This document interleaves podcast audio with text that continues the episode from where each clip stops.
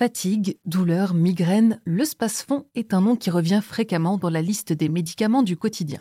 Mais une chercheuse s'est penchée sur les archives concernant son élaboration et a fait la lumière sur sa probable inefficacité et les raisons peu flatteuses de sa mise sur le marché. Bonjour à toutes et à tous, ici Emma Hollen dans Futura Santé. Cette semaine, on vous parle du Spasfon et des valeurs sexistes sur lesquelles repose sa prescription.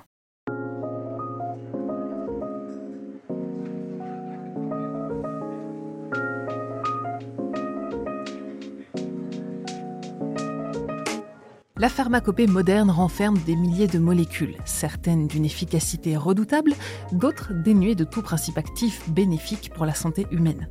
L'archétype de cette inefficacité est sans aucun doute les granules homéopathiques qui génèrent régulièrement leur lot de polémiques. Pourtant, elles sont loin d'être les seules. Fin 2023, Juliette Ferry-Danini, philosophe de la médecine spécialisée en épistémologie et en éthique médicale, publie un livre aux éditions Stock intitulé « Pilules roses de l'ignorance en médecine ».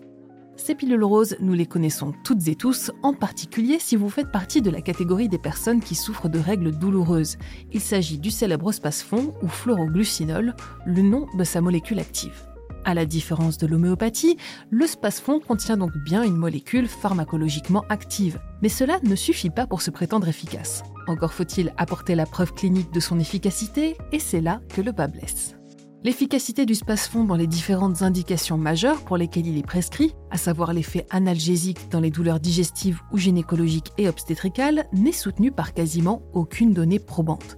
En retraçant les archives concernant le Spasfon, Juliette Ferry-Danini montre en effet d'innombrables failles du système. Des manquements éthiques, du marketing agressif, une inertie patente des autorités sanitaires, tout y passe. La cause de son succès, selon la philosophe, le sexisme ambiant de l'époque, qui perdure encore aujourd'hui, concernant la santé féminine.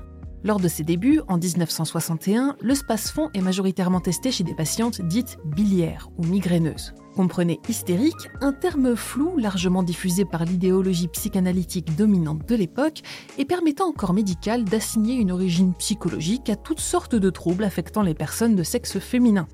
Troubles de la sexualité, fatigue, douleur, puis plus tard spasmes, de nombreuses plaintes sont reléguées sous l'ombrelle de l'hystérie. Dans son livre, Juliette Ferry-Danini cite d'ailleurs les travaux de Marie-Christine Pouchelle, qui fait le lien entre la crise de foie, où les patientes biliaires, une appellation prévalente au sein du corps médical dans les années 60, et l'hystérie du 19e siècle. Nouveau nom, même idée, l'hystérie, les spasmes, la bile, toutes ces constructions théoriques seraient donc plutôt à voir comme un mythe. Dès lors, l'objectif du Spasfon aurait été de traiter sans plus de réflexion les maux de femmes considérées comme excessives et irrationnelles. Ce récit narratif est d'ailleurs, malheureusement, parfaitement illustré par les propos du Conseil national des gynécologues et obstétriciens français, pour qui les douleurs menstruelles seraient souvent montées en épingle par la mère et l'entourage de la personne. La philosophe écrit que, pour cette organisation, le but est de dédramatiser des douleurs qu'elle juge banales et bénignes. Et pour ce faire, tous les moyens sont permis, y compris prescrire un médicament sans aucune efficacité avérée. Grâce à ce mode de pensée archaïque, le Spasfon est toujours allègrement prescrit aujourd'hui.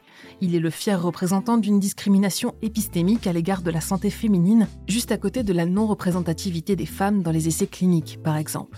Après tout, si leurs troubles sont exagérés, a-t-on vraiment besoin d'un programme de recherche sérieux à leur sujet ?